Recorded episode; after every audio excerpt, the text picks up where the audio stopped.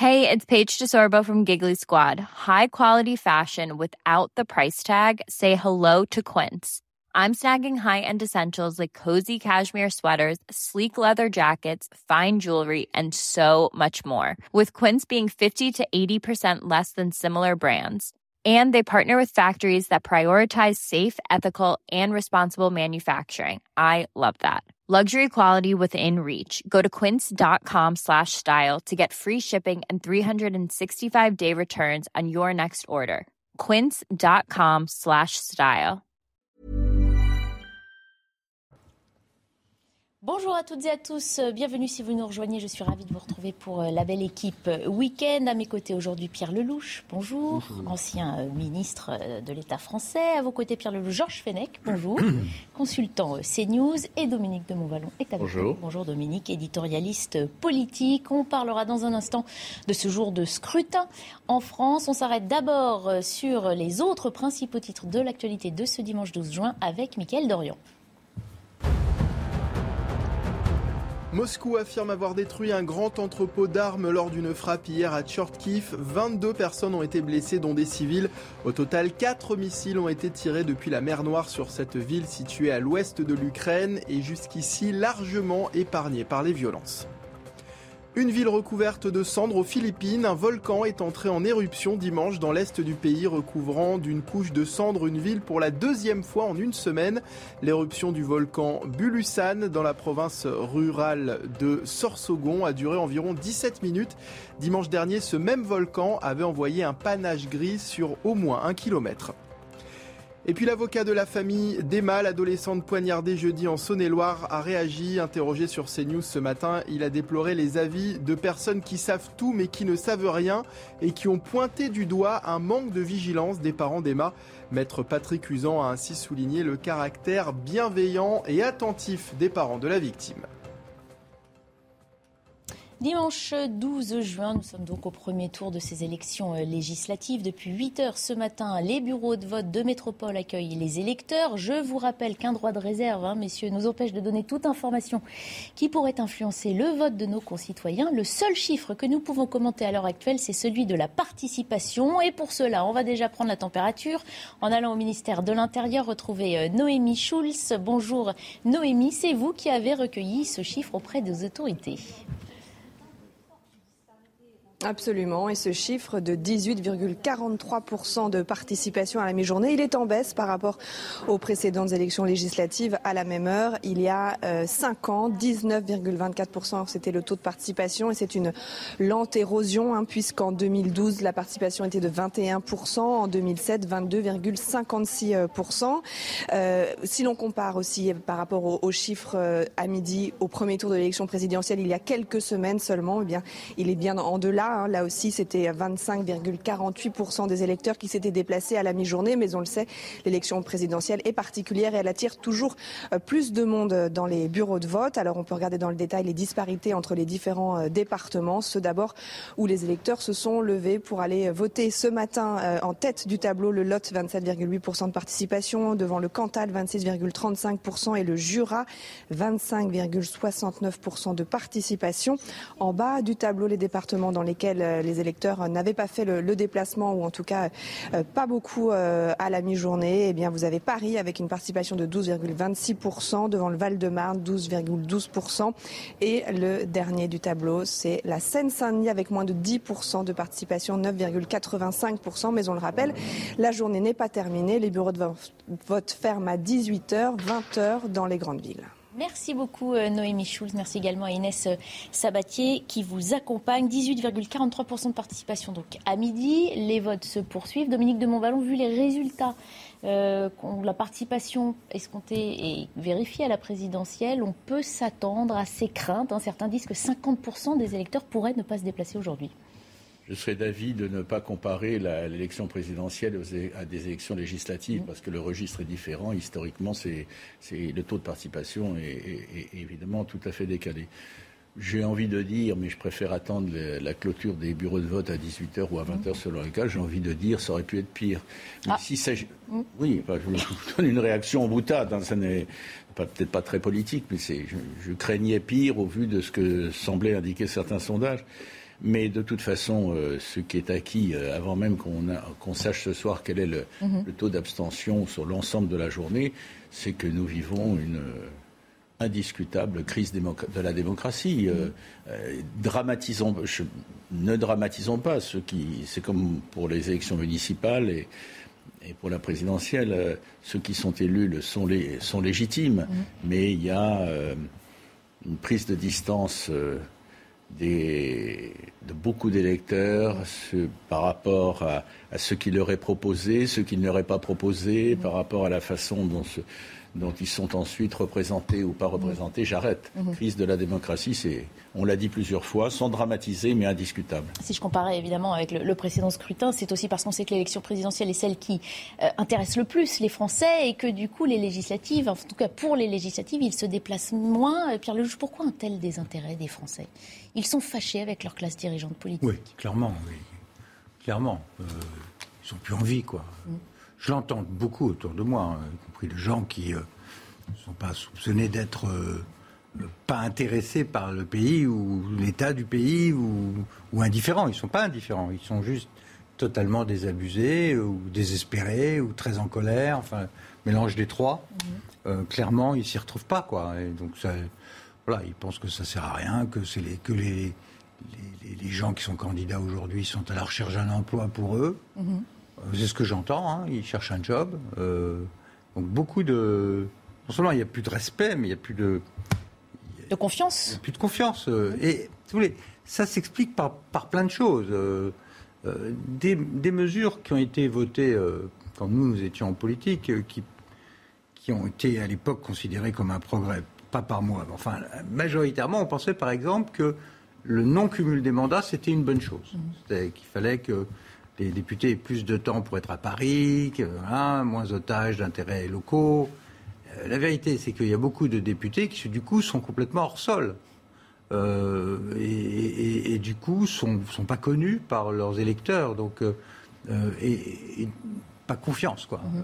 Deuxième élément très important, c'est que l'Assemblée nationale a quand même été vidée de beaucoup de ses compétences par le fait européen l'Assemblée, elle passe son temps à, transmettre en droit français, mhm.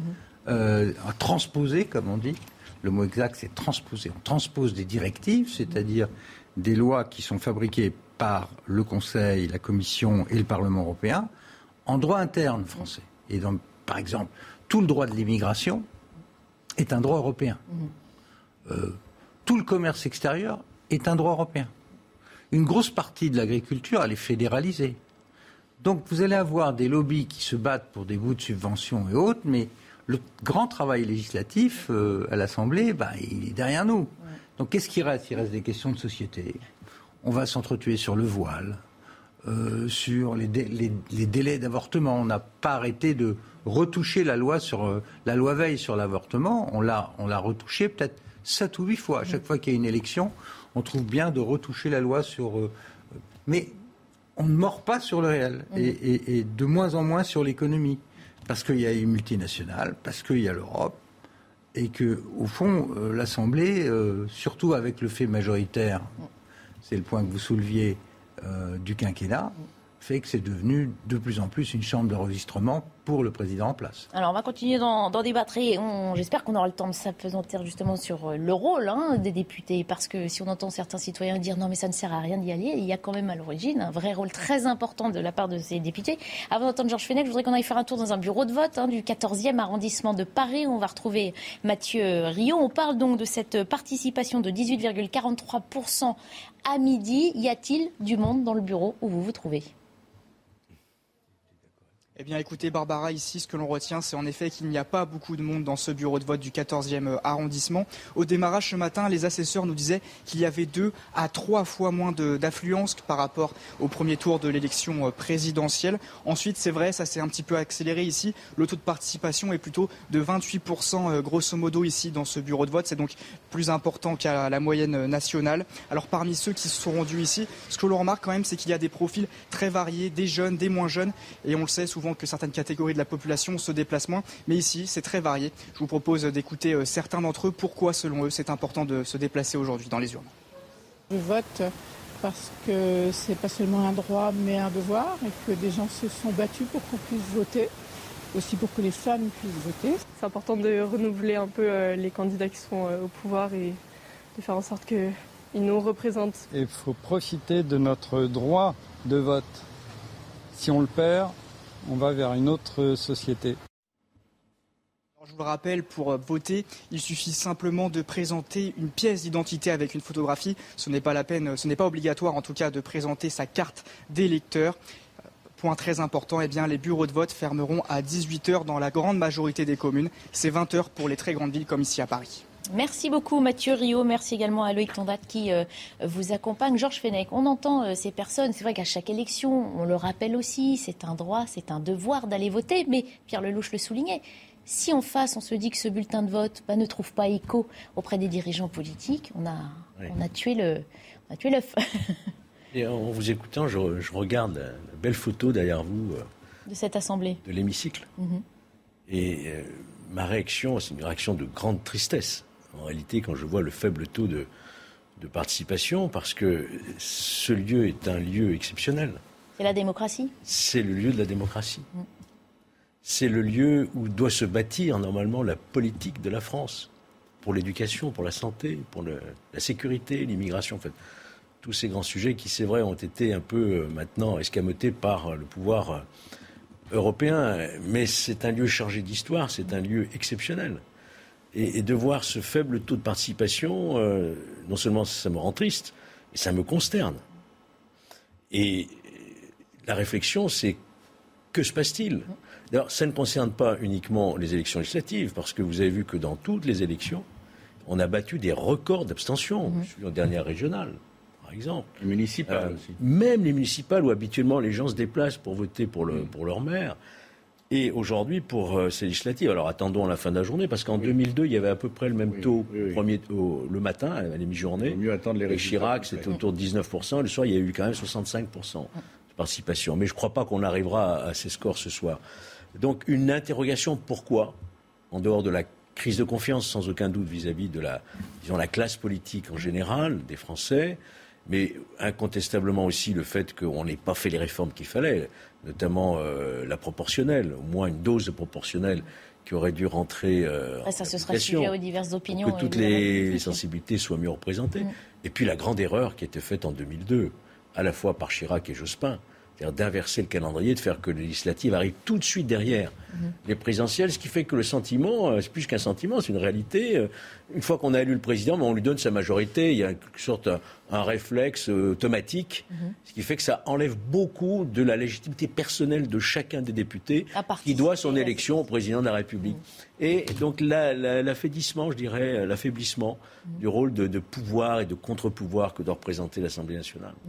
Oui, moi je voudrais ajouter, tout en hmm. partageant le même sentiment de tristesse, j'ai été extrêmement euh, fier de représenter mon pays à l'Assemblée nationale et pour moi c'est effectivement un endroit qui est absolument chargé d'histoire. On ne peut pas, quand on est député, ne pas penser à notre histoire mhm. et avoir cette espèce de, gravité au fond de soi-même. Euh, cette crise, euh, non pas de la légitimité, mais de la vie démocratique dans notre pays, elle a au-delà de tout ce qu'on a dit les uns et les autres sur euh, les modifications, l'Europe, euh, le, renversement du calendrier, tout ce qu'on voudra.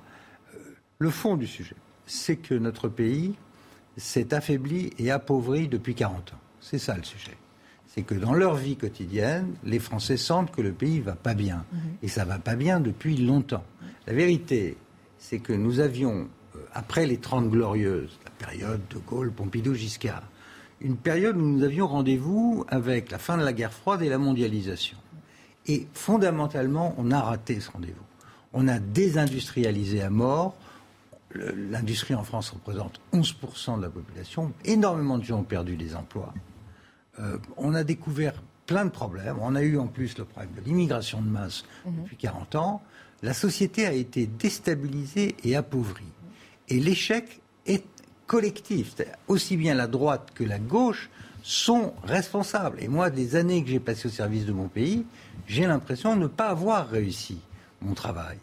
Et au final, les Français, qu'est-ce qu'ils font? Bah, Ils ont sanctionné les partis de droite et de gauche, ils sont vaporisés mhm. pour l'essentiel. Mais fortement. Quand vous avez le Parti socialiste fondé en 1920, qui est à 2% aujourd'hui, et le parti créé par le général de Gaulle, enfin, le, la Ve République à 4% présidentiel, bon bah euh, la messe est dite. Mhm. Et en face, vous avez quoi? Ben, La montée de partis protestataires et une espèce de super centre dirigé par un jeune président mhm. ambitieux qui a réussi à, faire, comme il dit lui-même, une, effraction dans le système. Mais tout ça est extraordinairement instable mais le mécontentement, le sentiment que le pays est en déclin et que la classe politique n'a pas répondu aux mhm. objectifs du pays, aux besoins du pays, c'est très profond. Et je vais vous le dire, je le partage. Mhm. Et, j'ai une conscience très grande des, des, rendez-vous de l'histoire que nous avons ratés quand nous, nous étions manettes. Vous vouliez ajouter quelque chose, Dominique? Non, je, je, partage bien des, comme journaliste et d'abord comme citoyen, je partage bien des aspects de l'analyse de, euh, de, Pierre Lelouch. Mais ce qui me met mal à l'aise, c'est que Pierre Lelouch, qui l'a déjà dit, recoupant des analyses que beaucoup insistent énormément sur euh, le ratage collectif des 40 dernières années et le déclin de la France. Mm. Pour moi, la France est en crise grave, en crise en mutation. Mm-hmm.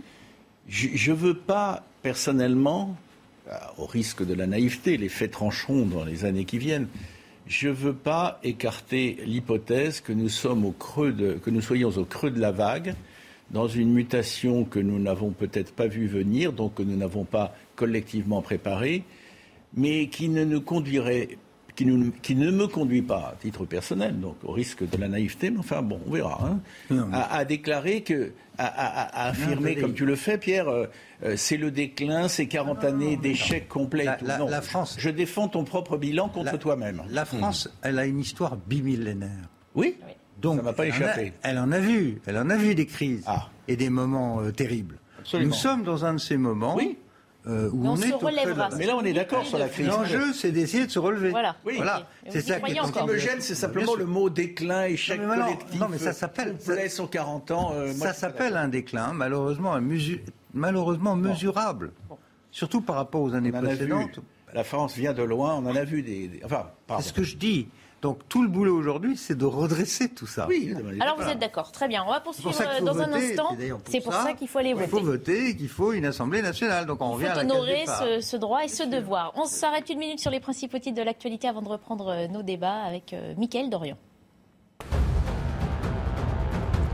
1,3 tonnes de cannabis saisies en Moselle, une quantité record. Cinq personnes ont été interpellées dans cette affaire, dont trois incarcérées, a annoncé hier la juridiction interrégionale spécialisée de Nancy.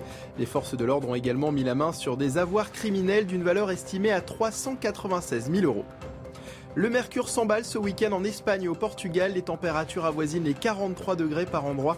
Une vague de chaleur qui devrait atteindre la France la semaine prochaine. Des températures caniculaires sont attendues en milieu de semaine, en particulier dans le sud et l'ouest du pays. Et puis la Russie rouvre ses McDonald's sous un nouveau nom et un nouveau slogan. Le nom change, l'amour reste. Pour rappel, la chaîne de fast-food américaine avait quitté le pays en raison de la guerre en Ukraine. 850 restaurants avaient alors fermé leurs portes en mars dernier. Ils sont aujourd'hui repris par un homme d'affaires sibérien. Allez, on revient sur ces élections euh, législatives. On entend hein, les citoyens les moins intéressés par ce scrutin dire qu'il ne sert à rien. L'occasion pour nous de nous repencher sur le rôle des députés. Comment marche ce scrutin et euh, quel rôle donc jouent ces députés euh, une fois élus? Ce sont des précisions que nous apporte Arthur Muriot. Première différence avec l'élection présidentielle. Pour les législatives, vous votez pour un binôme, c'est-à-dire le ou la candidate plus son ou sa suppléante. En cas de démission ou bien de nomination au gouvernement du candidat, c'est le suppléant qui prendra sa place dans l'hémicycle. Autre différence, celle de la qualification au second tour. Ce n'est pas les deux premiers qui sont qualifiés, mais tous ceux qui recueillent les voix de plus de 12,5% des électeurs inscrits. Petite nuance, dans le cas d'un taux de participation à 50% euh, ou moins, la règle change. Seuls les candidats qui obtiennent plus de 25% des voix sont qualifiés au second tour. Et rajoutons que si un candidat obtient plus de 50% des suffrages exprimés dès le premier tour, il remporte la circonscription. Cette année, ils sont 6300 candidats à se lancer sur la ligne de départ. Dimanche prochain, ils ne seront plus que 577 à obtenir leur siège à l'Assemblée nationale. Un siège qui a plusieurs avantages L'indemnité parlementaire, ce que l'on peut considérer comme le salaire des députés, s'élève à 5 715,43 euros net par mois. À cela, on ajoute une enveloppe annuelle de 18 950 euros pour les frais liés au taxi, au téléphone ou encore au courrier. Et enfin, nous pouvons rajouter que nos députés bénéficient euh, d'une carte leur permettant de voyager gratuitement en première classe sur tout le réseau SNCF. On parle souvent donc de cet échelon euh, local hein, au service des Français. On le rappelle, Georges Fenech, on parlait du rôle de cette assemblée. Au-delà du maire, juste après lui, c'est bien le député qui est censé porter au sommet de l'État eh bien, les inquiétudes des, citoyens. C'est un rôle crucial. La Constitution, elle nous dit quoi? Elle nous dit que le député, il vote la loi. Il est le député de la nation. Sauf que, en pratique, en réalité, dans la mesure où vous êtes l'élu d'un territoire, d'une circonscription, eh bien, ce que vous demandent vos électeurs, c'est aussi de vous occuper d'eux à titre personnel, de leurs problèmes locaux, euh, alors que vous n'avez aucun pouvoir, en réalité, hein, sinon un pouvoir d'influence. On va voir les maires, on va voir les ministres hein, pour essayer de débloquer tel ou tel sujet sur l'hôpital, sur l'école, sur l'autoroute, sur tous les sujets. C'est un, peu cette, euh, cette, cette double casquette, si vous voulez, qui est un, euh, euh, qui, est, qui, enrichissante hein, pour celui qui l'occupe, mhm. mais en même temps euh, qui crée une ambiguïté, si vous voulez, hein, parce que on peut avoir, par exemple, défendre des intérêts purement locaux qui ne sont pas forcément les mêmes que sur le plan national. Alors que normalement, le député défend les intérêts de la nation. Il semble amoindrir justement le rôle du député Je ne dirais pas, je dirais pas l'amoindrir, mais il y a une espèce d'ambiguïté. C'est pour ça que si nous avions demain, par exemple, sais pas si vous en êtes d'accord, un scrutin à la proportionnelle intégrale. Mhm. C'est-à-dire, euh, vous ne représentez plus aucun territoire en particulier, mais bien l'ensemble du pays. Vous n'aurez pas cette ambiguïté mhm. euh, dans cette faction parlementaire. Alors, le fait aussi, c'est qu'on a supprimé le cumul des mandats. Mhm. Euh, jusqu'à une date récente, nous avions des députés qui étaient des fois des barons locaux, qui avaient des grandes mairies, qui avaient des, des, conseils régionaux, des conseils généraux, ce qui lui donnait du poids encore plus à l'Assemblée. Aujourd'hui, les députés, ben, il n'y a plus de cumul des mandats. Et donc, euh, il y a une espèce de décrochage par rapport à la réalité d'un terrain qui fait qu'il n'a pas toujours la même connaissance qu'il avait du problème des collectivités locales, notamment. Alors, euh, fondamentalement, il y, a plusieurs sujets. Un, euh, vous voulez être réélu ou pas? La première chose qu'on entend quand on arrive à la buvette et qu'on tombe sur un ancien, c'est tu veux, tu veux être réélu ou pas dans cinq ans? Premier problème, c'est de savoir si on veut durer. Si on veut durer, il faut s'occuper de sa circonscription et pas des grands débats à l'Assemblée nationale. Donc il y a deux types de députés, ce qu'on appelle les arrondissementiers, ceux qui passent leur temps à envoyer des petits mots pour euh, les communions, les, mariages, etc., et ceux qui essayent de rentrer dans les grands débats nationaux. Ceux qui sont réélus sont ceux qui envoient les petits cartons. voilà. Première. Mode d'emploi. caricature, mais il y a du vrai. Bon entendeur. Il y, a, beaucoup de vrai. Il y a du vrai. Beaucoup de vrai. C'est difficile de faire les deux. Euh, député parisien, c'était plus facile parce qu'il n'y a pas le, déplacement. Mais quelqu'un qui a des déplacements à faire en permanence, c'est très compliqué. Deuxièmement, voter la loi. Euh, oui, sauf que sous la cinquième, euh, l'exclusivité de l'ordre du jour de l'Assemblée, c'est le gouvernement. Nous, les parlementaires, on a des bouts de niche, c'est-à-dire deux heures pour essayer de placer un texte. Et c'est une bataille d'enfer à l'intérieur de son groupe pour essayer de pousser un texte. Moi, j'ai fait voter euh, deux lois qui portent mon nom, et dont, je suis fier, notamment euh, sur le racisme, sur les lois qui ont été utilisées dans l'affaire Alimi, la circonstance aggravante sur des crimes euh, à caractère raciste ou antisémite. ça a été très difficile à faire passer, mais j'en suis fier, je l'ai fait. Mais c'est très rare. La plupart des lois sont d'origine gouvernementale. Et en plus, comme je le disais tout à l'heure, bien des lois sont des transpositions. Enfin, le contrôle. C'est la deuxième mission du député, contrôler le gouvernement. Et donc, ce qu'on a fait avec Georges, par exemple, euh, arrive à des attentats, il y a des dysfonctionnements, on demande et on obtient, pas toujours, mm. mais là c'était très grave, on l'a obtenu, une commission d'enquête euh, bipartisane, où on va au fond des choses, on essaye de trouver les explications. Je dirais transpartisane. Aujourd'hui, transpartisane. Transpartisane. Dans le temps, c'était bipartisan, mais il n'y a plus de droite-gauche, donc c'est multipartisane. Et donc ça, c'est un vrai travail extrêmement intéressant. Mm. Par exemple, euh, je me suis occupé de nos forces au Mali. Est-ce que c'était une bonne intervention? Est-ce que c'était mm. utile? Euh, En Afghanistan, etc. Donc c'est la commission d'enquête trop, bien sûr. la commission d'enquête qui est de M. Mmh. On sent qu'il y a différents niveaux, effectivement, hein, de, de réflexion C'est pas un métier, mais c'est une fonction. Ce sont des années qu'on donne à son pays qui sont passionnantes extrêmement frustrante la, la, plupart du temps, parce que quand vous venez dans la majorité, on vous demande de la fermer, et quand vous êtes dans l'opposition, quoi que vous disiez, ça n'a aucune importance vu nos institutions. Donc c'est très frustrant. Mais c'est très passionnant et parfois. Il ne faudrait pas couper l'arbre sur le pied à d'éventuelles nouvelles vocations. Justement, puisqu'on est en crise politique. C'est un exercice d'humilité permanent. C'est mmh. ça le sujet. L'humilité. Bon. Très très court, Dominique Je voudrais juste ajouter, comme journaliste et ayant été journaliste politique depuis bien longtemps, que euh, certes l'ordre du jour est très largement, euh, je ne vais pas contredire euh, deux anciens et brillants, députés qui sont des personnalités de la scène politique, mais quand même combien de fois les gouvernements successifs ont-ils eu affaire à des révoltes sourdes ou explicites de leur majorité? C'est pas pas non plus complètement mécanique. On va pas me dire le contraire. Il y a eu l'histoire de la Ve République est marquée par ces, par ces rébellions larvées et quelquefois euh, explosives et qui ont entraîné euh, parfois, mais c'est une autre histoire, des conséquences euh, Gauche comme à droite d'ailleurs, les frondeurs, on se souvient. Oui, les, frondeurs. les frondeurs. Pas seulement les frondeurs récents du temps de Hollande. Hein. il arrive que la bouilloire. ah bah, y a, y en a le français est frondeur, hein, je crois qu'on pourrait il résumer. Que la bouilloire boue, Allez, en tout cas, la soirée spéciale sur notre antenne, hein, évidemment, ce soir, à cause, en raison de ces législatives, pas à cause, avec, regardez, à 17h, Romain Desarbres et ses invités, à partir de 19h sur CNews et Europe 1, Laurence Ferrari qui donne la parole à nos éditorialistes et invités politiques et décryptera évidemment les premiers résultats autour de 20h. Julien Pasquet prend le relais à 22h et la nuit électorale se poursuivra jusqu'à 2h du matin avec Elliot Deval et ses invités. On fait une courte pause et puis on reparle de ce dramatique euh, fait survenu en Saône-et-Loire, cet adolescent de 14 ans qui a tué sa petite amie. À tout de suite.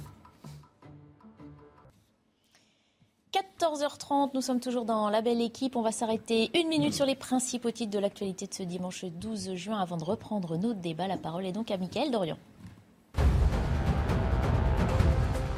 Les combats dans l'est de l'Ukraine s'intensifient tandis que l'armée russe pilonne toujours la périphérie de Kharkiv, deuxième ville du pays. Les taux se resserrent sur Lysychansk, presque coupée du monde. Cette ville stratégique dans la défense du Donbass ne tient plus qu'à un fil, alors que les troupes russes encerclent presque totalement la zone.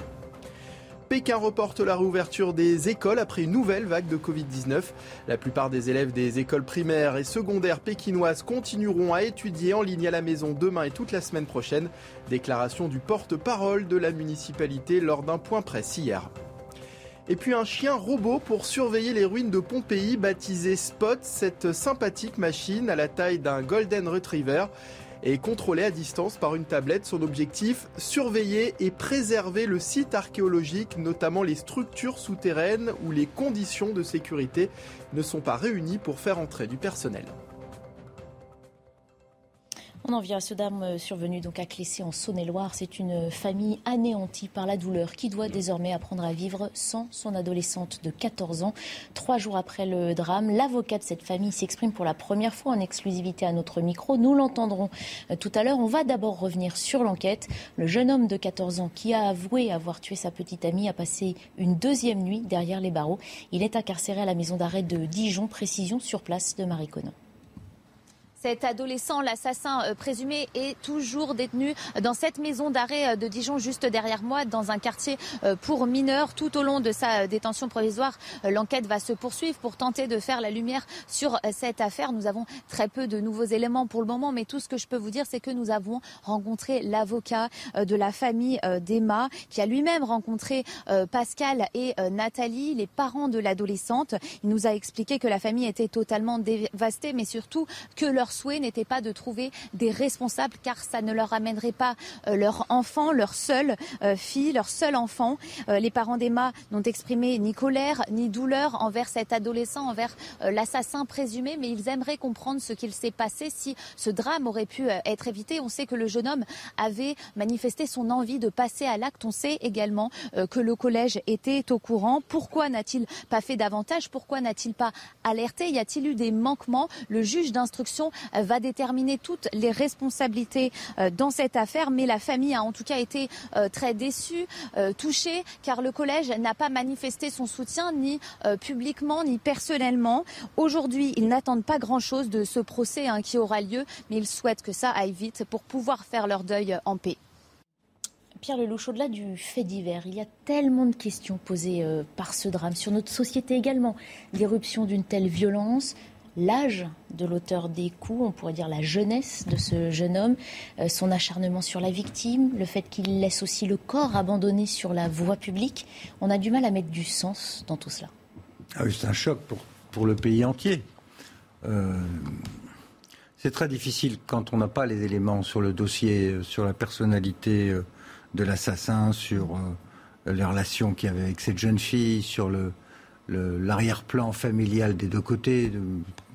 Ne livrerai aucun commentaire là-dessus, je ne sais rien. Donc mm. euh, on va voir au fil du temps comment se développe l'enquête.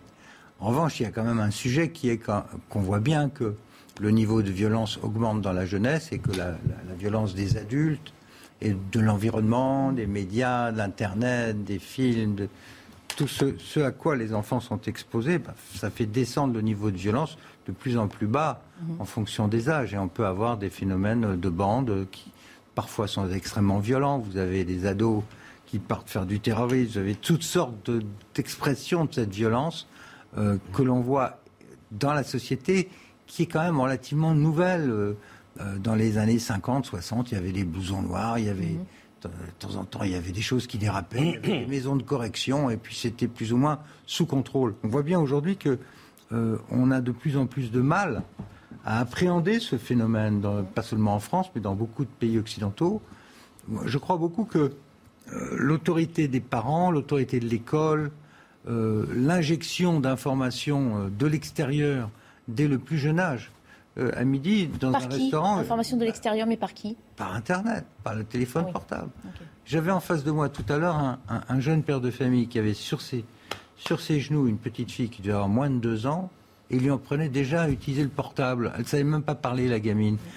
Donc, quand, vous commencez à exposer les enfants à ce type d'informations qui arrivent, des images avec du son, souvent des choses non contrôlées par les parents, après, on s'étonne que ça dérape à l'âge de 12, 13, 14 ans. Je crois qu'il y, a un vrai effort collectif là-dessus à, faire, mhm. euh, de, remettre l'Église au milieu du village, comme on dit, c'est-à-dire un peu de discipline, un peu de règles. S'il n'y a pas de règles pour encadrer les enfants, ça dérape dans la violence. C'est comme, ce sont des choses très simples et très connues depuis des générations. On les a quelque peu mis de côté euh, aujourd'hui parce que il y a eu 68, euh, et puis l'interdit d'interdire, et puis qu'il faut laisser les enfants euh, faire ce qu'ils veulent. L'enfant, la théorie de l'enfant roi, ça peut. Je ne dis pas ce qui s'est passé dans cette affaire-ci. Mhm. Encore une fois, je ne me prononce pas sur. Non, mais c'était le sens de ma question. Plus généralement, moi, ce qui me frappe, c'est l'évolution de nos sociétés et la perte de repères de beaucoup des, jeunes. Quand vous voyez aux États-Unis, parce qu'il y a des armes disponibles, mhm. qu'un adolescent de 18 ans prend une arme de guerre pour aller tuer 19 enfants, euh, gratuitement et que ça se passe caricaturalement presque toutes les semaines. ça dit quoi de la société américaine? Si en France il y avait des armes euh, du même ordre dans, dans, dans, nos, dans les familles, je pense qu'on aurait des phénomènes de ce genre aussi. Mm-hmm. Georges Fenech, on parle donc d'un adolescent de 14 ans euh, qui est incarcéré à la maison d'arrêt de Dijon, dans le quartier réservé aux mineurs. On va se poser une nouvelle fois cette question très délicate des sanctions qu'il faut ou non à l'égard de très jeunes délinquants et criminels.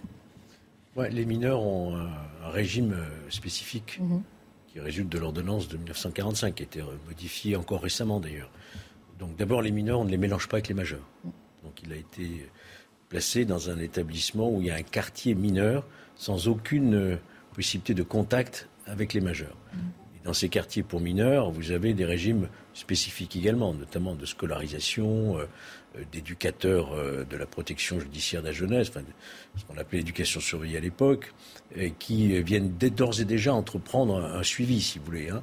Ça commence dès maintenant, parce qu'on peut penser que malheureusement pour ce, cet adolescent meurtrier, assassin même, on peut dire, euh, il y a de fortes chances qu'il passe longtemps, beaucoup de temps en détention. Après, c'est un mineur de 14 ans, donc cour d'assises des mineurs.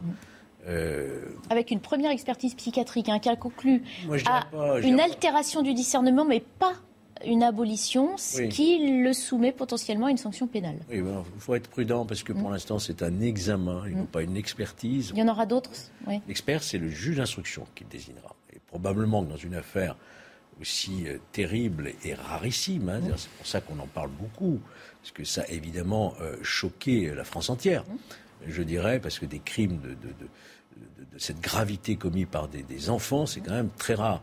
Donc il y aura sans doute un collège d'experts qui va être désigné euh, non seulement psychiatre, mais psychologue, qui va être désigné par les juges d'instruction pour tenter de comprendre qu'est-ce qui a pu provoquer ce passage à l'acte terrible dans la tête d'un jeune de 14 ans. Alors si ses facultés mentales sont altérées ou abolies, pour l'instant il y a un premier examen qui nous dit qu'il aurait ses facultés euh, mentales altérées, une altération, ce qui veut dire au final effectivement euh, une peine plus faible. Ça, mm. c'est les juges qui décideront mm. en fonction de son degré de responsabilité. On entendait Marie Conan nous dire aussi que euh, l'établissement scolaire hein, ne s'était pas manifesté ni auprès de la famille, on va dire, euh, dans l'ombre, ni officiellement. On parle d'un enfant qui a proféré des menaces. Évidemment, certains ont tout de suite dit oui, mais on prenait ça pour de l'humour noir. Est-ce que c'est à l'éducation nationale quand la famille a peut-être manqué d'imposer un cadre, l'éducation nationale peut être un, un pare-feu aussi pour prévenir ce genre de L'éducation nationale suppléant une famille défaillante, euh, c'est trop classique comme problématique, mais euh, ça, ça, a ses limites. Hein. Mais je vais vous dire une chose. Moi, j'ai pas envie de rentrer dans cette. Je, je comprends tout à fait euh, l'enquête de, de, notre consoeur qui nous donne les, les, les, quelques éléments qui commencent à filtrer. Mais la vérité, comme le disait, me semble-t-il, comme le disait Pierre tout à l'heure, c'est que nous ne savons rien. Il y a quand même, il y a quand même des choses. Bien sûr, est-ce que qu'est-ce qui s'est passé dans la classe? Bah, On sait qu'il avait menacé plusieurs fois de tuer quelqu'un, de tuer quelqu'un. Généralement, mais sa petite amie en particulier. Ben ça, on l'a, ça c'est sorti cette semaine. les camarades bah, de classe, l'entourage. sur des bribes qui sortent. Non, non, je non la question qu'on se pose aussi du, rôle d'une société d'essayer de d'éviter le pire, même si on ne peut pas évidemment prévenir tout passage à l'acte. Je veux simplement dire, pour être plus précis, que j'attends de savoir, ou, peut-être ce ne sera pas convenable de le rendre complètement public, mais de savoir ce qui se passait dans la famille de, celui qui est aujourd'hui le meurtrier et qui est en prison. Euh, qu'est-ce qu'il savait? Qu'est-ce que la famille savait même peut-être de leur de cette pauvre jeune fille euh, qui, euh, si j'ai bien compris, j'arrête, j'arrête parce que je ne veux pas me contredire, mais j'ai entendu euh, qui la nuit partait, partait, de chez elle pour rejoindre son copain ou son ami, je ne sais pas comment il faut dire les choses, etc. Là où j'ai des limites, c'est que je, c'est que je pense quand même que c'est, enfin, peut-être serais-je démenti, démenti par les par les faits et surtout par les statistiques, je pense quand même qu'on est là devant quelque chose d'atroce, mais qui est un cas limite. C'est-à-dire, je suis d'accord avec l'idée qu'il y a une montée de la violence, et notamment chez les, ados, et pas seulement, les ados et, un peu au-delà, puisque Pierre parlait de, ceux qui tiraient euh, dans les campus américains, etc., de façon trop régulière. Euh, là, on est, il me semble que c'est quand même un cas limite. Il reste un cas limite, c'est toujours c'est toujours révélateur. Mais Qu'est-ce que ça interdit un cas limite Un cas isolé Un cas. Un cas limite, ça veut dire que c'est quand même pas. Attendez, moi, je... un cas limite, ça, veut dire que c'est pas, tous les mois qu'on a un, garçon de 14 ans qui tue une copine de 13 ans, ou je sais pas quoi. Enfin, Malheureusement, la violence des, des très jeunes euh, n'est pas un cas limite en France. Il y a, oui, il y a, il y a des tonnes de, il y a plein de mineurs, soi-disant isolés ou pas isolés, qui se livrent à toutes sortes d'actes répréhensibles en plein Paris aujourd'hui mhm. et qui rendent la vie impossible de plein de gens. il y a plein de jeunes et de mineurs et d'adolescents ou de préadolescents qui sont dans le deal, qui sont dans l'économie de la drogue, qui jouent un rôle dans les, dans les trafics dans les banlieues. On le sait. Donc il y, a, il y, a, un niveau de violence, c'est ce que j'essayais de dire tout à l'heure. Il y a un niveau de violence dans la société qui est très grand et qui descend en fonction de l'âge des enfants et qui touche beaucoup de gens. Euh, c'est un cas qu'il faut regarder quand on aura des informations sur les deux familles, l'école, etc. Difficile de se prononcer là-dessus. Ce qui est sûr, c'est qu'on a un problème de violence euh, répandu. Quel est le... et, il faut faire attention à ça. Voilà. Sur la conséquence que peuvent avoir aussi auprès de ces enfants en devenir euh, de tous ces crimes connu ces dernières années au couteau, notamment par des terroristes. Samuel Paty égorgé. Ah oui. Il y a une forme, pas de banalisation, on ne peut pas dire ça, heureusement. Non. Une sorte d'accoutumance quand même à, des faits de cette gravité où on égorge, on tue, euh, féminicide, on brûle des femmes euh, sur le trottoir. Vous voyez Donc tout ça. On ne s'exprime plus que par cette violence. C'est comme si les mots avaient ces jeunes, hmm. finalement, n'intègrent pas cela comme quelque chose, d'après tout. Euh, voilà, euh, moi c'est ça qui. Parce que des faits comme ça, On parle d'un adolescent aussi, hein, là, qui est retourné à l'école le lendemain matin. Et qui, le lendemain, comme si de rien n'était, retourne au collège. C'est hallucinant. C'est pour ça que la notion de, de sauvageon ou d'ensauvagement, dans ce genre de situation est insuffisante. C'est plus que ça. C'est qu'on a des comportements qui sont pas conformes à une société civilisée. Mhm. Quand on a ce genre de, dérapage. Et d'un manque de discernement total entre les valeurs, le bien, le mal. C'est ce que je suis en train de dire. Mais alors qu'on ne sait pas ce qui s'est passé, je, suis tout à fait d'accord. Mais alors qu'on ne sait pas, je veux juste ajouter ceci, alors qu'on ne sait pas ce qui s'est passé dans les deux familles et mhm. réellement entre les, ces deux ados, euh, des bouts d'informations. Je ne mets rien en cause. Je, suis fondamentalement journaliste et je l'ai fait moi-même. Mais, évitons d'aller trop loin dans l'extrapolation. Des bouts d'informations sortent marginalement, mhm. c'est important quand même, et mettent en cause euh, le corps enseignant, euh, la direction du, du Non, c'est une question qu'on se posait. non, non, mais personne n'a incriminé. Euh, non, non, non, mais personne n'a osé incriminer, notamment les. Mais en cause personne, et certainement, et c'est normal de, nous dire ça. je crois a travers éléments qui sortent. c'est ce que nos récepteurs sociaux, voilà, de ceux qui sont responsables de la jeunesse. Voilà. Je pense aux services sociaux, aux éducateurs, aux enseignants.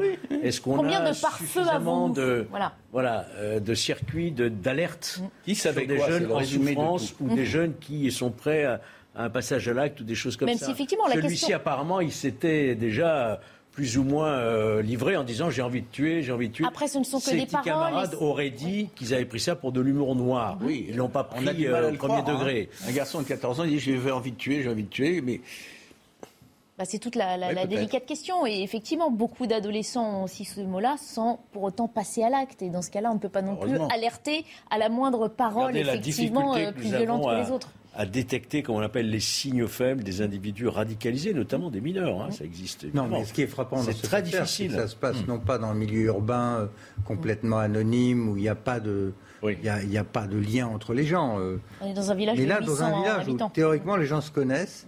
Et c'est ça qui est aussi légèrement euh, troublant. troublant Alors, pour tenter d'en savoir plus, on entendra dans un instant hein, l'avocat de la famille de la victime. On s'arrête d'abord une minute sur le flash info de Mickaël Dorian. Premier tour des élections législatives, 48 millions d'électeurs appelés aux urnes depuis 8 heures ce matin, près de 6300 candidats. À quoi ressemblera l'Assemblée nationale pour les 5 prochaines années? Les bureaux de vote sont ouverts en métropole jusqu'à 18h et jusqu'à 20h dans certaines grandes villes. L'Ukraine bientôt fixée sur son sort concernant sa demande d'adhésion à l'Union européenne. C'est en tout cas ce qu'a promis hier la présidente de la Commission européenne, Ursula von der Leyen, dans une vidéo publiée cette nuit. Volodymyr Zelensky dit être convaincu que cette décision peut renforcer non seulement l'Ukraine, mais aussi l'Union européenne tout entière. Réponse probable en fin de semaine prochaine. Et puis la Chine promet de se battre jusqu'au bout pour empêcher l'indépendance de Taïwan. C'est ce qu'a annoncé dimanche le ministre chinois de la Défense lors du Forum de sécurité de Singapour. Nous allons nous battre à tout prix et nous allons nous battre jusqu'au bout. C'est le seul choix possible pour la Chine, a-t-il déclaré. Et pour la première fois, donc la famille de la victime s'est confiée à travers euh, son avocat, une famille euh, dévastée qui chaque jour espère se réveiller d'un cauchemar. Maître Patrick Usan a réservé ses premiers mots ce matin à Isabelle Moreau dans la matinale. Récit d'Adrien Spiteri avec Viviane Hervier. Le ton grave, Maître Patrick Usan, avocat de la famille d'Emma, exprime le désespoir des parents de la jeune fille. Une famille euh, tout simplement anéantie qui vit dorénavant dans, dans le néant. Ils ont perdu euh, leur raison d'être, leur raison de vivre. Le petit ami d'Emma a reconnu le meurtre commis jeudi à Clessé. Adolescent solitaire, perturbé par des conflits familiaux, Emma tentait pourtant de l'aider. Elle avait, ses parents me l'ont confié, vu ses difficultés de comportement. Et plutôt que de s'éloigner de lui. Elle était bienveillante. Des parents meurtris par la mort de leur fille qui déplorent certains commentaires mettant en cause leur vigilance. Si Emma a pu échapper à leur vigilance deux ou trois fois pour aller à la rencontre de ce garçon, c'est à leur insu. Il est impossible de dire qu'ils ont défailli à la prudence et à l'éducation des parents. Une marche blanche à l'initiative du Poney Club de Lézé où l'adolescente pratiquait l'équitation est prévue à 18h. Voilà, on en a appris un petit peu plus hein, sur euh, euh, cette famille. L'avocat, euh, le ton, le fond, qui est remarquable et qui ajoute, de la qui ajoute à la vérité l'émotion qui s'impose. Mhm. Peut-être apporter une, précision d'ordre procédural. Mhm. c'est un mineur qui a moins de 16 ans. Mhm. Donc il ne sera pas jugé par une cour d'assises. La cour d'assises des mineurs, c'est à partir de 16 ans, 16-18 ans. Donc s'il est considéré comme responsable de ces actes qui font mhm. l'objet d'un jugement, il sera jugé par un tribunal pour enfants, posé de juge des enfants. Vous voyez, c'est vraiment très spécifique pour les moins de 16 ans. Quelle incidence ça a sur le, le Il n'y aura, pas de juré. C'est uniquement des magistrats professionnels. Des professionnels. Ils jouent les enfants pour les, moins de 16 ans. Est-ce que ça change quelque chose à l'éventuelle peine qu'ils pourraient encourir? Euh, Je ne pense pas que... Parce que, si vous voulez, c'est tellement rare tellement compliqué de traiter ce genre de, délinquance, de, mineurs, qu'on on préfère confier cela uniquement à des professionnels mhm. qu'à des jurés de cour d'assises qui n'auraient peut-être pas la connaissance suffisante. Ou qui seraient trop dans l'émotion, on va dire, du, drame en lui-même L'émotion, mais la compréhension de ce qu'est une sanction pour un mineur de cet âge-là et le suivi et l'exécution d'une telle sanction. Comment ça doit se traduire mhm. Parce que dans, pour ce qui concerne les mineurs, on parle de sanctions éducatives. Aussi. On ne parle pas uniquement de sanctions pénales. Mhm. Donc tout cela est un corps législatif, un corps judiciaire très particulier pour les moins de 16 ans. Mhm. Ce qu'on entendait euh, de l'avocat hein, sur aussi les, euh, le refus de la famille d'entendre et d'assumer ses critiques relatives à l'éducation, c'est bien ce dont on parlait euh, juste avant, en disant que Emma avait un cadre et des valeurs, qu'elle s'est montrée même bienveillante à l'égard de ce garçon dont elle voyait qu'il avait des difficultés. moi, j'ai pas de commentaire là-dessus. Mm ça touche euh, des réalités familiales très complexes. Euh, j'ai pas d'informations. Euh, on, verra ce que. Non, non, mais ce qu'on voulait dire, c'est que ça. J'entends ce que dit l'avocat. Très bien. Il faut respecter les familles. Il faut respecter les familles. Je ne vais pas rajouter. pas le moment de polémiquer sur ces affaires. Je pense qu'il est plus intéressant, c'est de voir si, encore une fois, de regarder quelles sont les informations statistiques qu'on peut avoir sur la criminalité des très jeunes mhm. dans notre euh, pays, en Europe, euh, quel type de criminalité, comment il faut éventuellement euh, allumer des garde-feux un peu partout. C'est ça qu'il faut essayer de faire. Georges Félix, vous disiez c'est très très rare, c'est-à-dire que parce qu'on a aussi un prisme qui, qui, est déformé dernièrement avec l'éruption de cette violence dont on parle, qui peut-être touche plus d'individus qu'auparavant, des individus de plus en plus jeunes ça reste rare ou malheureusement des mineurs euh, auteurs de faits de plus en plus graves, et eh ben on les compte aussi de, façon un peu plus nombreuse ces dernières années. je crois que ce qui caractérise euh, le caractère très rare, mhm. C'est-à-dire que ça s'inscrit manifestement dans un contexte de rupture sentimentale. Euh, ça n'est pas un crime crapuleux ou ah, là encore, on manque d'éléments. Même ça, on hein. rien. c'est ce qu'on nous dit pour l'instant, hein, mhm. que c'est une rupture sentimentale évidemment, on n'a pas accès au dossier, on ne peut pas aller davantage. Donc c'est très rare. Mais ce qui est, ce qui est certain, ça j'en parle d'expérience, on ne voyait pas, il y a quelques années encore, des crimes commis comme ça, euh, en plein Paris, euh, avec des bandes rivales de 13-14 ans mhm. au couteau, euh, où l'on tue à 14 ans. Mhm. Il y en avait, mais c'était tellement rare. Aujourd'hui, j'ai l'impression que ça s'est malheureusement produit et reproduit. Et ça, c'est véritablement une interrogation pour euh, notre société. Comment des jeunes de plus en plus jeunes mhm. sont de plus en plus violents et commettent des infractions criminelles très graves, des viols. et si, et si c'est bien un crime passionnel, entre guillemets, alors il y a intérêt à réfléchir euh, sur euh, le porno, euh, la sexualité chez les très jeunes. On peut toujours en tirer des conséquences. Il y a intérêt, il y a vraiment intérêt à ce que la société s'interroge sur tout ça. Oui, mais il y a au moins, il y a au moins très, vaste. Si on évoque tous ces sujets, ça veut dire que non seulement il faut s'attaquer à l'ensemble de ces différents secteurs, mais que aussi ça va prendre du temps et qu'on ne pourra pas. on part pas de rien. Hein. Bah, oui, il y a une protection judiciaire de la jeunesse, il y a des juges pour enfants, mais, il y a de l'assistance éducative. Dans la sanction, dans l'après, mais pour prévenir. Pour prévenir, il y a, on parlait pas de rien, il y a énormément de choses. On parlait tout à l'heure du rôle du parlementaire. Moi, je me souviens d'avoir bataillé pendant des jours en vain sur le contrôle des plateformes qui envoient ce genre de saloperies dans l'Internet et qui sont vues par des, des jeunes enfants, voire des petits-enfants. Là, il y a zéro contrôle. Et si derrière, il n'y a pas l'écran des parents, parce qu'ils ne sont pas là ou quoi, eh bien, ça peut donner ce genre de dérapage à caractère sexuel très tôt. Mm. Et là, on est dans un autre monde. Mais quand on parle rupture sentimentale, généralement, bon, c'est sous le coup de l'émotion, de la colère. Et là, il a quand même. Là, il y a une préméditation hein, qui est retenue dans le chef aussi, de, hein, de qualification. Il y a une préméditation, mm. couteau gaucher. Il aurait même dit qu'il s'était entraîné à utiliser le couteau. Enfin, là, c'est quelque chose qui dépasse Ça relève un peu la psychiatrie. Hein. Euh, rupture sentimentale, je veux bien. Moi, ce qui me frappe, ce que je retiens personnellement euh, de ce qu'a dit l'avocat, c'est que la famille est dévastée. Dévastée, voilà. Ce sera à moi. Non, mais c'est important qu'il l'ait dit, et c'est important qu'on l'ait tous euh, en tête. Euh, dévasté toujours.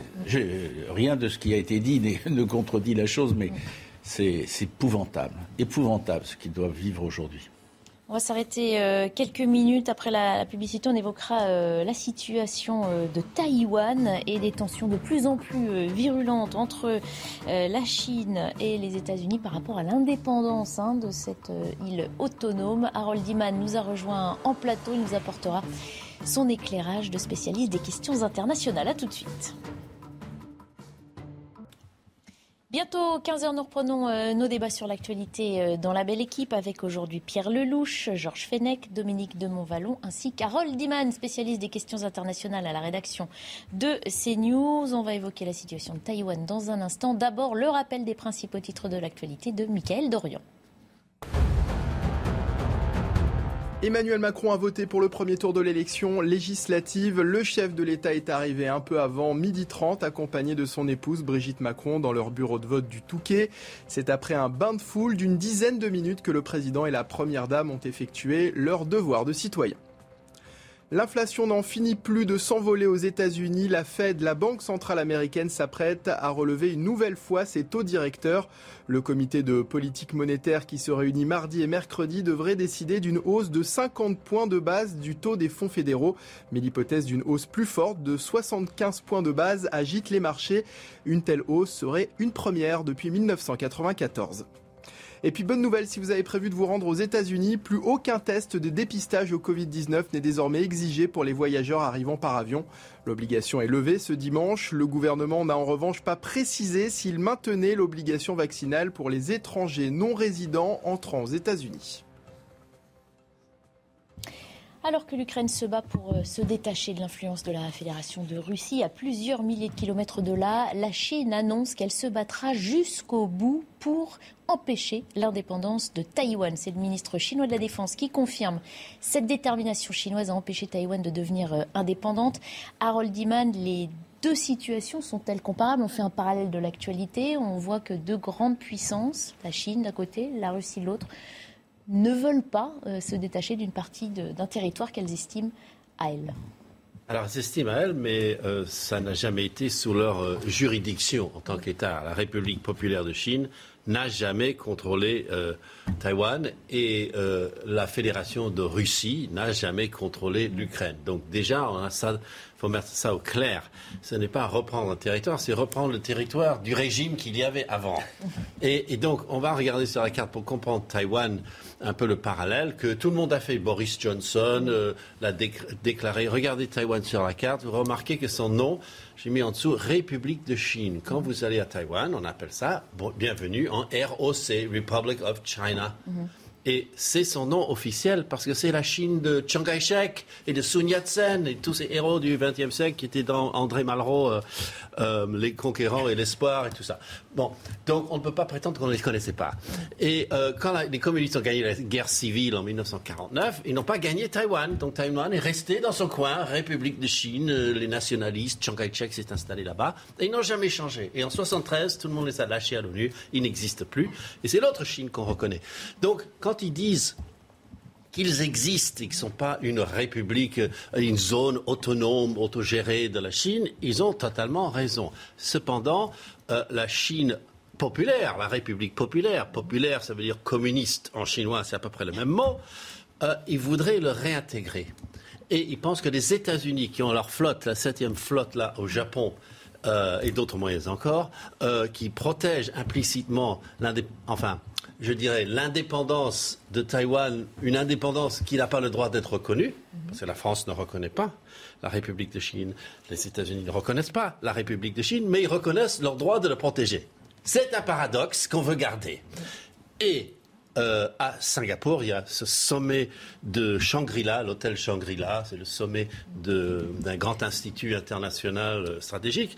Eh bien, euh, le ministre américain de la Défense a dit on va protéger Taïwan jusqu'au bout. Et le ministre chinois, son homologue, le lendemain, elle a dit il ne faut certainement pas vous amuser à défendre Taïwan, c'est une affaire intérieure chinoise. Et le parallèle existe avec l'Ukraine si on tire un peu c'est-à-dire, c'est une zone que Pékin estime être nécessaire comme intégration. Euh, pour la Russie, la Crimée, c'est déjà fait. Et tout le reste de l'Ukraine, c'est la question suspens. Pierre Lelouch, vous connaissez bien euh, Taïwan. Quel regard posez-vous sur ces euh, tensions diplomatiques hein, sur un, bout de ah, territoire Comme le disait Harold, c'est une vieille histoire. Et effectivement, Taïwan en tant que tel n'a jamais fait partie de la Chine. Reste que quand euh, le monde a. Nous avons été les premiers, le général de Gaulle, en 64, à reconnaître la Chine populaire. Et puis au début des années 70, le monde entier a basculé. Euh, et en 79, les États-Unis ont abandonné Taïwan pour reconnaître la Chine populaire, mais ils ont assorti ça d'une loi qui s'appelle la Taiwan Relations Act, qui remplace le traité de défense de Taïwan qui existait avant pas une sorte de clause un peu générale sur le thème on défendra euh, ceux qui se battent pour la liberté, mais euh, ça n'est pas un accord de sécurité du tout. Ce qui s'est passé, ils appellent ça les Américains ambiguïté stratégique, strategic ambiguity. Ce qui est nouveau, c'est qu'il y a trois semaines, Biden, en pleine guerre d'Ukraine, lors d'un déplacement en Asie, dit je vais défendre militairement Taïwan si Taïwan est attaqué. Immédiatement, la Maison-Blanche et le Pentagone disent non, pas du tout, il n'y a pas de changement dans la politique américaine, parce que naturellement, les, Chinois sont montés au rideau. Mm. Les Chinois qui, depuis l'époque des années 79-80, ont explosé leur puissance militaire. Mm. Aujourd'hui, c'est eux qui contrôlent le Pacifique avec l'intention d'en exclure les Américains d'où l'Indo-Pacifique, d'où l'affaire des sous-marins euh, euh, français remplacés par des sous-marins américains. Il y a une énorme pression des Chinois dans la région parce que ce qui est en cause, c'est la domination du Pacifique, l'exclusion des États-Unis.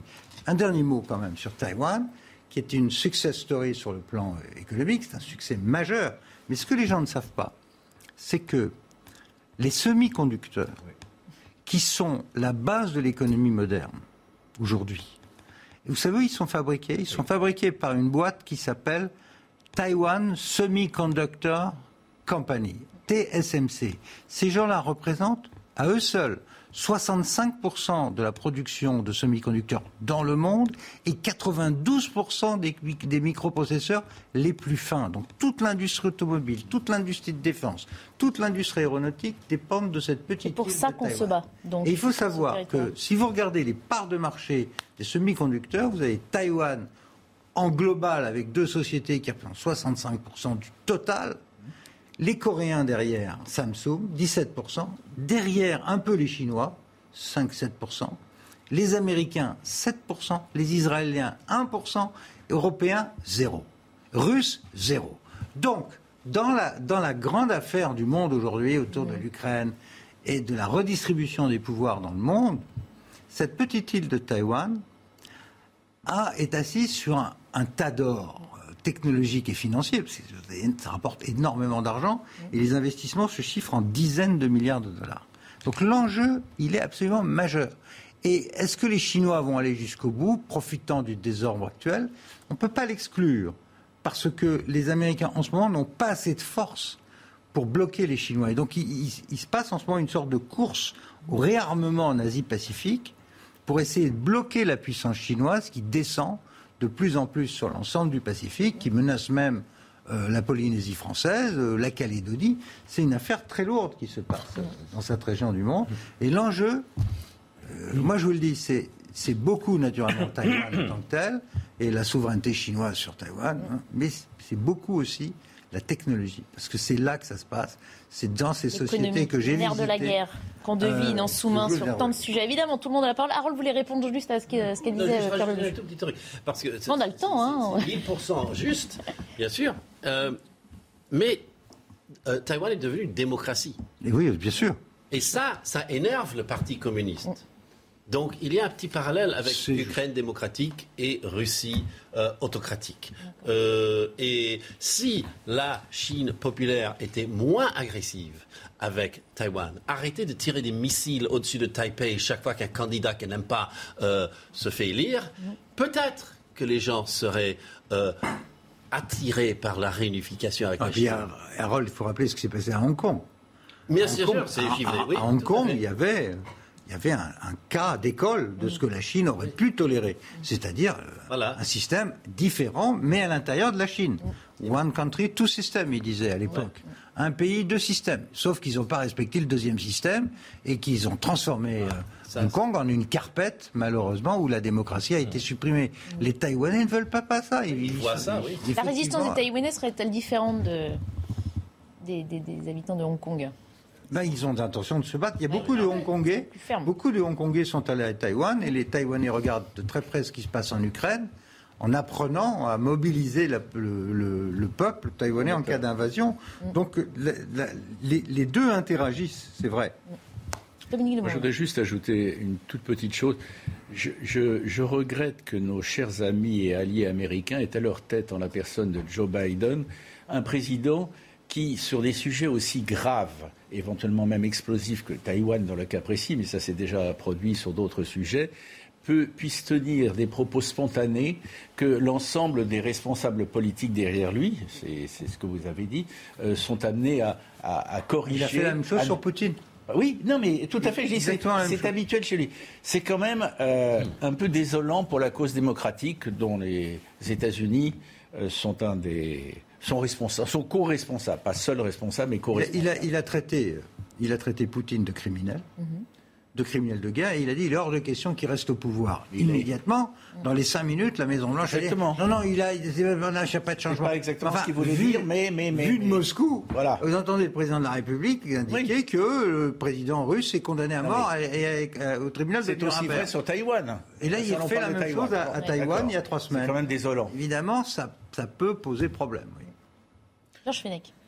Oui, moi j'ai une réaction de simple citoyen, mhm. euh, pas de, spécialiste que vous êtes. Euh, moi, ce que je constate, c'est que la Chine considère que Taïwan, c'est sa 23e région, mhm. et qu'elle est bien décidée à, la conquérir.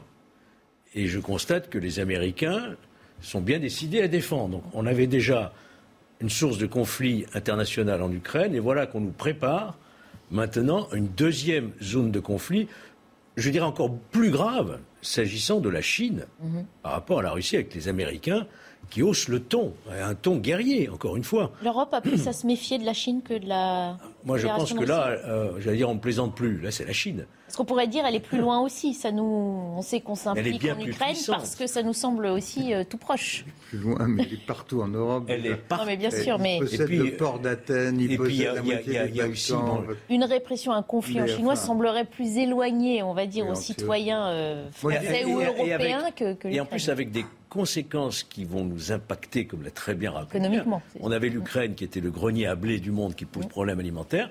Là, c'est le grenier à semi-conducteurs, c'est-à-dire toute notre industrie, si jamais il y avait une guerre de quelque manière que ce soit, avec un blocus des semi-conducteurs, mhm. mais, il y a déjà. Mais tout s'arrête. Hein. Il faut savoir qu'il hein. y a 300 millions de véhicules automobiles ah qui ah vont être construits en moins à cause du, du, problème de sous-production de, mhm. de, microprocesseurs, à cause de la guerre, à cause de la situation en Chine, à cause de la pression sur Taïwan.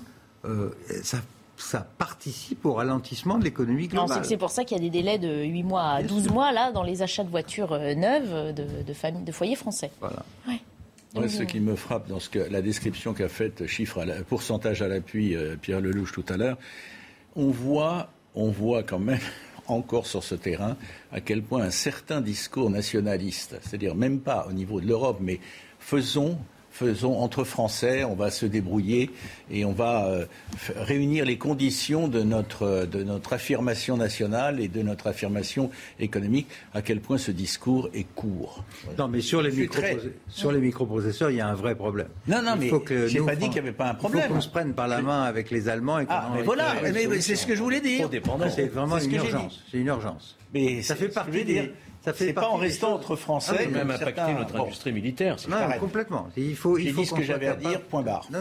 Vous restez avec nous quand même. Ah, mais oui, oui, il n'y a aucun problème. Je, suis totalement d'accord avec ce que vient de dire Pierre Lelouch. Euh, Harold, puisqu'on sait que derrière, hein, ce sont aussi des tensions diplomatiques donc entre Pékin et, Washington. On sait que la Chine a fait quelques incursions aériennes hein, dans la zone euh, la défense de Taïwan et que ce qu'affirme là, ce, par quoi on a commencé, hein, euh, cette affirmation de la Chine qu'elle empêchera euh, l'indépendance de Taïwan, c'est une réponse aussi euh, aux Américains qui disaient qu'ils trouvaient que l'activité militaire de la Chine était provocatrice. Donc on rentre là aussi dans un jeu potentiellement une escalade aussi qui pourrait envenimer un peu plus les choses. Ah oui, ça a tout à fait l'air d'une escalade, une escalade.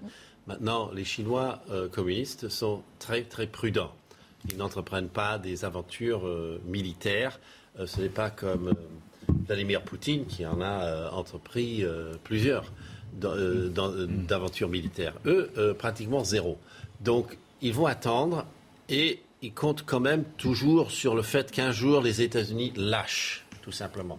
Comprenant ça, les États-Unis on ne lâche pas, ne, profitez pas de la crise en Ukraine pour nous faire un problème dans le Pacifique quand on est occupé euh, en Méditerranée ou ailleurs. Donc, euh, ou en Europe en train de nous euh, renforcer dans toutes les positions de l'OTAN. Donc, voilà, moi, je pense que c'est un nuage seulement qui passe. Mais c'est en jamais. Mm. Mais mm. la manière dont le, ministre chinois a parlé, il a donné la doctrine, mais il a, il a été un tout petit peu moins menaçant que d'habitude. Je pense pas que c'est un nuage, c'est un problème permanent. Euh, que les. avec les, une tempête derrière. simplement, ce que les. Je ne sais pas si vous connaissez le jeu de Go, qui est un jeu mhm. fondamental où on place des pions. Les Chinois, ils ne sont pas pressés, ils ont le temps avec eux. Mm. Ce qu'ils veulent, c'est interdire. Ils ont une stratégie d'interdiction. Ils veulent que les États-Unis et la 7e flotte soient littéralement virés du Pacifique. Voilà ce qu'ils veulent. Mm. Donc, ils sont en train de déployer euh, et de conquérir toute une série d'îles dans le Pacifique. Ils sont en train de neutraliser ce qui pouvait les gêner, notamment mhm. les Vietnamiens, par exemple, qui ont un problème. Ils ont acheté les Philippines. Ils, ont, ils vont avoir un problème avec le Japon, parce que s'ils continuent comme ça, les Japonais vont aller avoir la bombe atomique, je vous, le dis, parce qu'il n'y aura pas d'autre option. Ils vont avoir un problème avec la Corée du Sud. Mais globalement, ce qu'ils veulent, c'est pousser les Américains dehors. Et les Américains, leur problème, c'est que contre leur gré, ils sont de retour en Europe. Bah oui, mais je disais qu'ils s'intéressaient qu'à l'Asie. Ils ne voulaient pas du tout euh, revenir en Europe, les Américains. Et donc, contrairement à ce que croient euh, Zelensky, les Baltes, les Polonais et les autres, ce retour américain, il est temporaire. Les Américains disent on va en finir avec Poutine pour se concentrer sur le problème du 21e siècle, qui est la Chine. Il n'était pas prévu et il est temporaire. Euh, et voilà, c'est exactement ça. Il est 15h15, le temps de faire un point sur les principaux titres de l'actualité avec Michael Dorian et on reprend nos discussions juste après. Premier tour des élections législatives, 48 millions d'électeurs appelés aux urnes depuis 8 heures ce matin. Candidate dans la sixième circonscription du Calvados, Elisabeth Borne a voté aux alentours de 11 heures à Vire. Comme à son habitude, Jean-Luc Mélenchon, lui, a voté à Marseille. Même chose pour Marine Le Pen à Hénin-Beaumont et pour Valérie Pécresse un peu plus tôt dans les Yvelines. Le mercure s'emballe ce week-end en Espagne et au Portugal. Les températures avoisinent les 43 degrés par endroit. Une vague de chaleur qui devrait atteindre la France la semaine prochaine. Des températures caniculaires sont attendues en milieu de semaine, en particulier dans le sud et l'ouest du pays. Et puis Charles Leclerc, au meilleur de sa forme, il a signé hier la pole position du Grand Prix d'Azerbaïdjan au volant de sa Ferrari. En coiffant le Mexicain Sergio Pérez, le Monégasque confirme ainsi son statut de maître des qualifications cette saison. Départ de la course à 13h ce dimanche. L'événement est à suivre en direct et exceptionnellement en clair sur Canal+. Et il me faudra la carte. On va terminer la discussion. On va rappeler les cartes à l'appui, évidemment, pour appuyer vos propos, euh, Harold Ivan. C'est vrai qu'on parle d'indépendance de Taïwan. Euh, c'est peut-être pas le mot qui convient le mieux. Ah, ne vous étouffez pas juste avant de prendre la parole. C'est pas le mot qui vous gêne. C'est pas le mot qui vous non, gêne. Non, non, il m'émeut plutôt. non, euh, Taïwan est déjà indépendant. Le problème, c'est s'ils changent de nom. C'est que ça. S'ils enlèvent République de Chine, là, les missiles chinois, de la, du continent vont pleuvoir. C'est de ça qu'il parle, le président, le ministre des Affaires étrangères chinois. Aussi bizarre que cela puisse nous paraître, si Taïwan arrête de se penser elle-même comme la Chine. C'est ça le truc. C'est que le, à Taïwan, il y a deux partis. Il y en a un nationaliste, comme Chiang Kai-shek, qui veut reconquérir la Chine. Bon, ils savent que c'est un rêve, mais théoriquement, c'est ça. Ils disent euh, c'est l'autre Chine qui est devenue bizarre, pas nous. Il y a deux Chines, en fait. Voilà. Euh, non, il n'y en a qu'une. Oui, mais non, mais je veux dire, il y a deux sens qu'on donne. L'autre thèse. Alors attendez, l'autre thèse. Selon, le, côté. Euh, du juste finis deux secondes. L'autre thèse euh, qui est au pouvoir à Taipei en ce moment, c'est que nous n'avons rien à voir avec euh, la Chine continentale. Nous sommes comme Singapour ou un autre pays, et donc on, tourne le dos à la Chine. Alors qu'ils sont 100% chinois, mais on tournerait le. Et là, ils sont sûrs d'une attaque. Oui, le, fond du sujet, c'est que ils revendiquent tous les deux d'être la Chine. Mm. Euh, Taïwan était la Chine, puisque c'est euh, Chiang Kai-shek qui l'a reprise après 49. Et donc ils ont repris, ils avaient le siège de la Chine aux Nations Unies. Puis après, on a été leur prendre le siège, on l'a donné au régime communiste, et les deux se revendiquent d'être la Chine. Maintenant, si à Taïwan, c'est un vieux débat qu'ils ont, ça fait 15 ou 20 ans que je vais là-bas, et chaque fois ils ont ce débat, est-ce qu'on peut être indépendant? Dès qu'ils sont indépendants, effectivement, la Chine attaquera. Et si la Chine attaque, Biden dit je les défendrai. Ce qui est ah, nouveau. Ce qui est nouveau. Oui, non, mais qu'est-ce qui se passe actuellement pour qu'il y ait ce regain de tension? Est-ce que ça veut dire que Taïwan a fixé un, calendrier, par exemple, pour se déclarer indépendant? Qu'est-ce qui fait qu'en ce moment, la tension euh, prend du regain Parce qu'il y a au pouvoir euh, une personne, Mme euh, Madame Tsai, qui vient du parti qui voudrait la République de Taïwan. Mais elle a mis tellement d'eau dans son vin, je ne sais plus, il y a du vin. Et euh, elle a arrêté ses, partisans. Non, on ne fait pas un référendum pour changer le nom du pays. Arrêtez-vous, calmons-nous. Et puis elle est restée comme ça. Mais dans son cœur, elle veut la République de Taïwan. Oui, mais l'autre élément nouveau, pour répondre à ta question, qu'est-ce qu'il y a de nouveau? Ben, Il y a de nouveau que l'armée chinoise, la marine chinoise, la projection de puissance chinoise dans toute la région est 20 fois supérieur à ce qu'il y avait en 1979, quand on a basculé dans cet autre monde où on a enlevé le, siège de Taïwan. Ça démontre à Zelensky, euh, au président ukrainien, euh, que euh, les nouveaux équilibres du monde qui se jouent aujourd'hui ne se jouent pas seulement dans le conflit entre l'Ukraine et Moscou. Et